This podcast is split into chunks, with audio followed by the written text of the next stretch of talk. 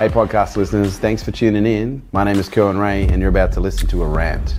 Some people just are addicted to being right. And people who are addicted to, to being right, guess what they never do? They never admit when they're wrong. wrong. And they never take responsibility. And if you want to achieve the highest level of performance, you've got to realize everything is your fault. You're a projector. Anything you see, you're part of it.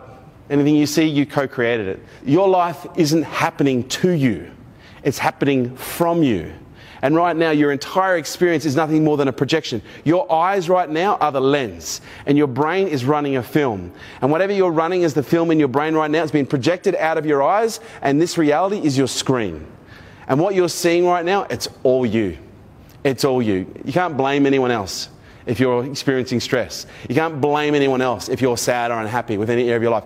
It is all your fault. The question is, how much responsibility are you taking in that? Responsibility makes you powerful beyond measure. Because if you blame someone for a situation that you've been involved in, who gets the power? Whoever you blame gets the power because, well, it was out of my control. You take, you've got all the power.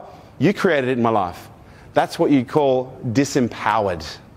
And I don't know about you, but I hate feeling like other people are directing my movie. Can anyone relate to this on some level?